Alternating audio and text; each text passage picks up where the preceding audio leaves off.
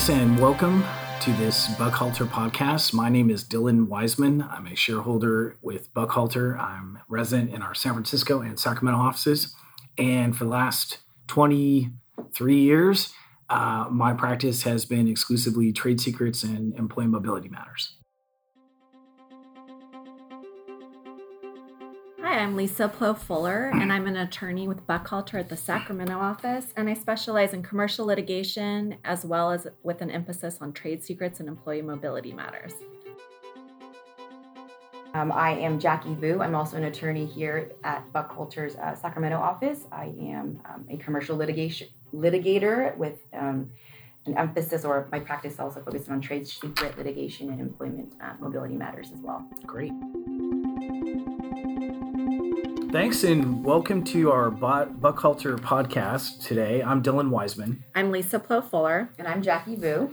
And today we're talking about uh, ways that a company can improve their odds in a trade secret litigation matter. So I want to talk a bit about just some basic fundamentals, uh, starting out with ways that a company can improve their agreement. So, Jackie, do you have some opinions about that? Um, I do. Well, you know, in handling some cases and working with you, Dylan, um, in our experience, we've encountered employers who have confidentiality agreements where the the the trade secret or the confidential information in the agreement is is sort of vague, um, where it just says the employee has a duty to protect all confidential information. But the question is, what does that mean? And so I think one of the a good practice for an employer to know is to really be specific in defining what confidential information means, what trade secret means, you know, and that would include customer lists, um, strategies, you know, pricing information, things like that. Because you want to be more specific because you don't, you know, at the end of the day, if there's a litigation and the employee sitting there and they're saying, well, I didn't know, you know, the information that I was dealing with was a trade secret. You don't want to have to go there and, you know, argue what is a trade secret when you have this beautifully written agreement that's you know expressly defined there. Because i'll tell you nobody remembers signing these agreements right, right. It never no happens. yeah. it's like they signed them in the beginning part of their employment and then the next time they see them is when they're sitting in a deposition. Right. Yeah. So uh, lisa as far as california and um, confidentiality agreements can you discuss a little bit about the importance of that as it pertains to covenants not to compete? Well so a lot of times uh, there's covenants not to compete. And in California, there's departing employees, and they think, oh, you know, the law is that non competes in California are invalid in most cases. Um, however, what they don't realize is that there's another element, which is that all this confidential information and these trades are trade secrets, and therefore, even though they can't compete, or even though they're permitted to compete, that they cannot take the trade secrets from the, their uh, employers.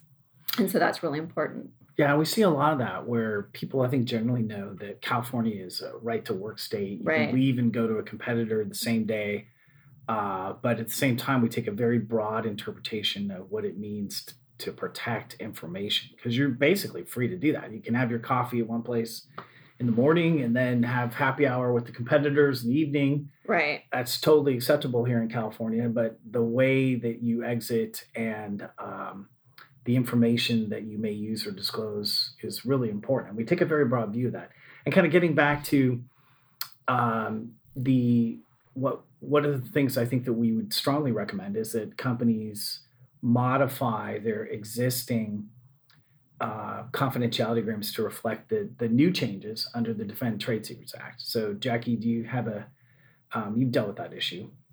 So, um, you know, under the federal um, Defend Trade Secrets Act, they um, if an employee or employer employee agreement does not have a whistleblowing provision in the agreement, you're not entitled to um, exemplary damages or attorney's fees. And what that means is the whistleblowing terms. Um, it says that an employee would be protected if, or an employee would be protected in um, reporting a whistleblower or reporting a reporting another um,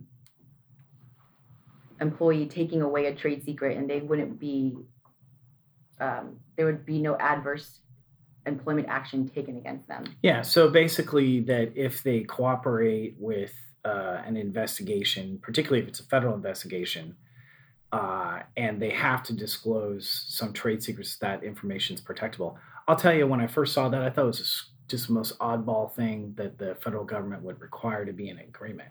Because, I mean, I've been doing this for over 20 years. I've never seen a situation where there's some whistleblower element, but, but the consequences are so severe. If you don't have these re- required language of a whistleblower uh, provisions in your confidentiality agreement, you can't get your fees. So Yeah. you, so Lisa, I think is you could have a situation where you win, but your contract doesn't have it, and then what happens? You're and then you're out of luck in regards to recovering all of your fees and so you could expend millions of dollars in attorney's fees and yes you could have a recovery and have prevailed but when it comes down to it you could have actually lost money on the case and Yeah, which is an interesting way for the federal government to get into this Right. because it's a lot of social engineering Yeah. where they, I think, really wanted American businesses to tune up their agreements and have these provisions to add this kind of oddball term to it to make sure that people are going back after 2016 to look at their confidentiality agreements and try to update those. Well, I think this highlights the importance also to have your employers to have their agreements reviewed by legal counsel every once in a while, just to ensure that it's you know conforming to all of the legal requirements out there because the law is always changing and you don't want to use the same agreement that maybe was valid and fine five years ago and keep on using it you definitely want legal counsel to review it and up and update it Yeah, I think for a lot of businesses, you know, their IP is the central asset of the business, but yet they may have like a LegalZoom agreement to protect it, which Right. is almost you know craziness that we see that there's some of these agreements and some agreements are for out of state so which is a huge problem if you're here in california jackie you've also dealt with that issue We do. Uh, we have, and you know, the California passed Labor Code Section 925, which makes it unlawful for an employment agreement to contain an out-of-state choice of law provision. Um, and so you want to make sure, and, that that applies to all all employment contracts entered into or modified after January 1st. So again, going back to Lisa's point, you want to make sure to just have your lawyer, your in-house counsel, do a quick review to make sure that all of your employment agreements are up to date.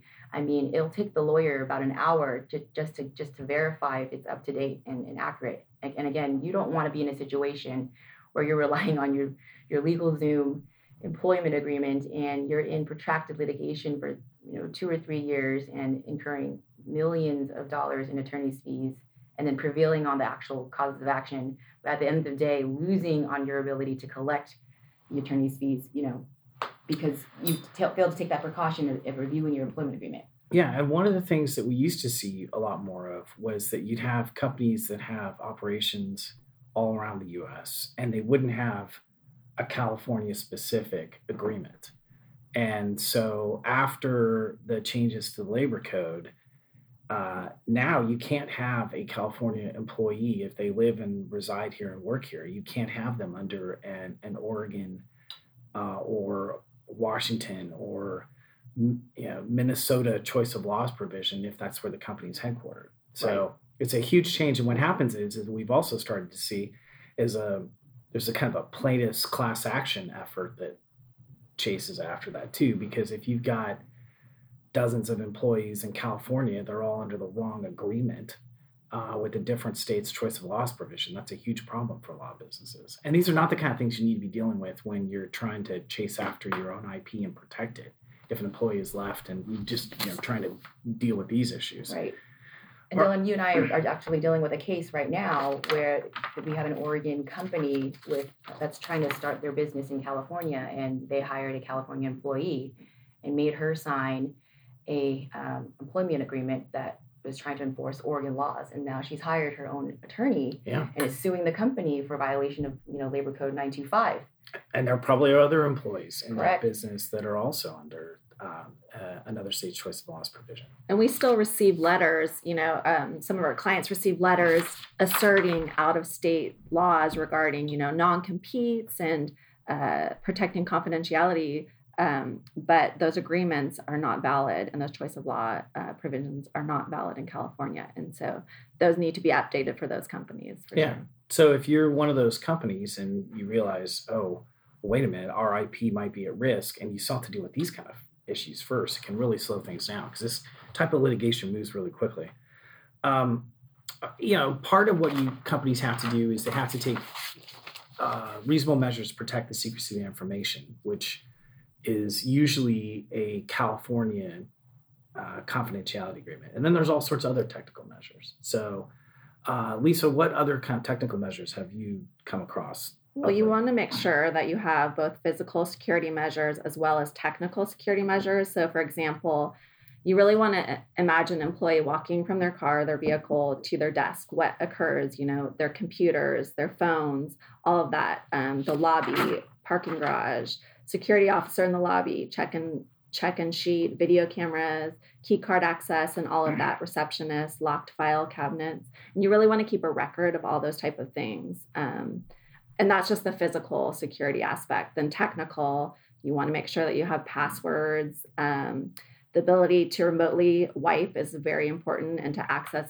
uh, devices remotely for the company is very important. Firewalls, passwords, all of that, and configuring the network so information is only accessed on a need to know basis. So only individuals that need to know that information can actually access it instead of the entire company. So those are both those those are all really important uh, things to have in place. Yeah, I mean the company doesn't have to operate like Fort Knox if you're not really in one of those kind of businesses where you've got a lot of important IP. But if you do, then I think in today's day and age, in particular, you need to have some real strong measures in place uh, to show that you have taken efforts to protect this. Because one of the jury instructions, the case goes to trial, is that um, if there's um, you get the case in front of a jury, you got to establish it's a trade secret. And one of the jury instructions is they look at all whether or not this big list of items that have you undertaken this. And you don't have to uh, do them all, but you have to do enough that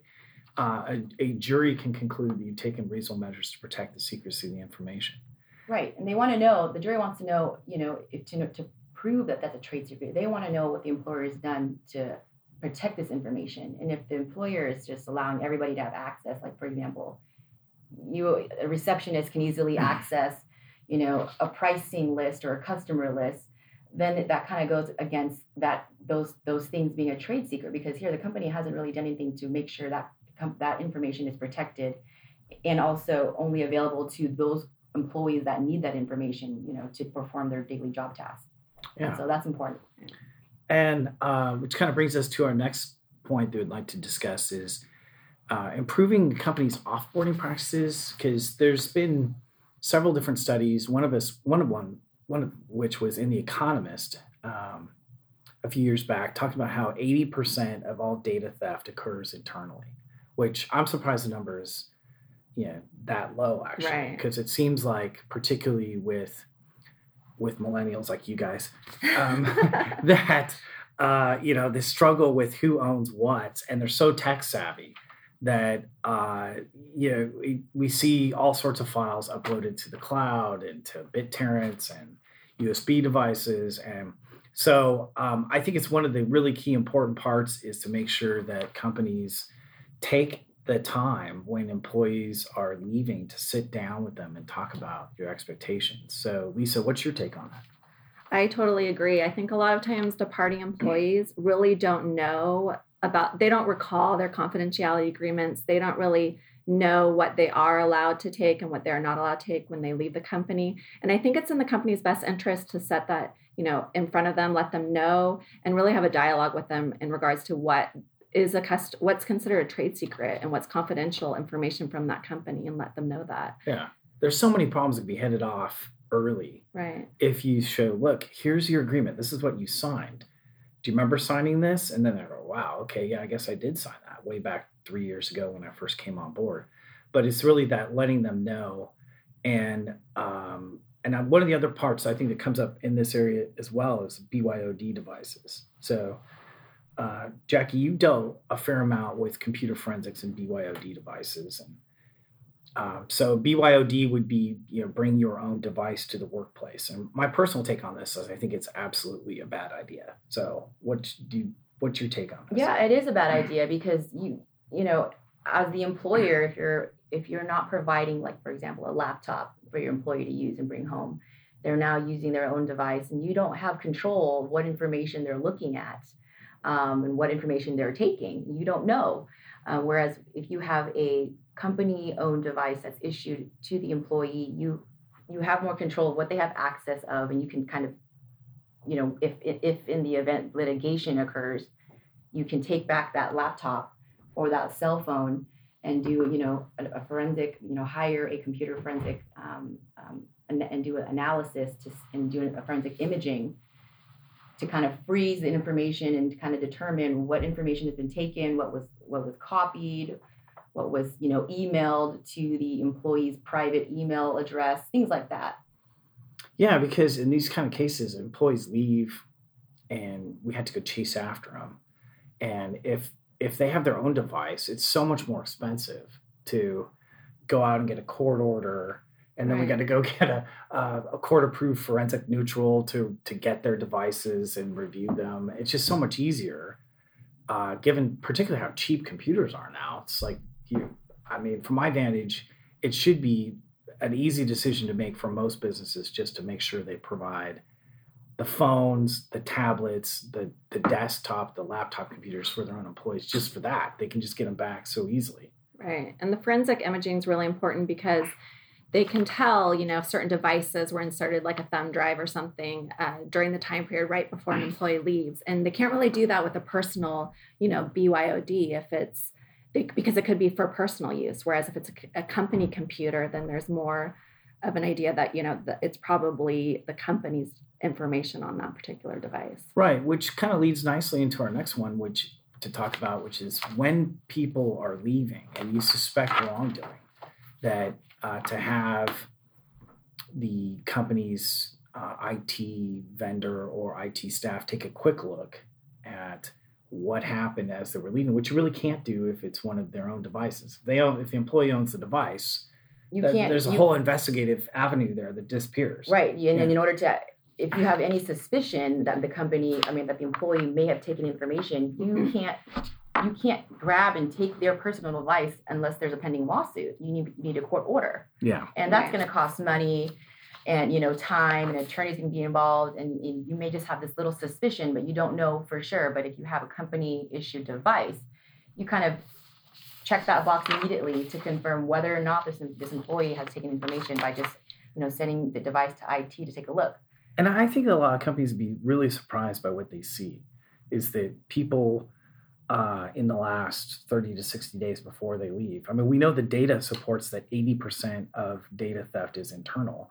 Mm-hmm. Uh, if you suspect wrongdoing, I mean, have your IT people take a quick look, and then, you know, if it's real wrongdoing, turn it over to a, you know, a lawyer with the forensics group to really take a hard look at it. But it's a huge eye opener to realize that uh, people leave and take things um, quite frequently here in California. So, uh, with that, um, I want to thank you guys, and this has been a good startup discussion on these topics.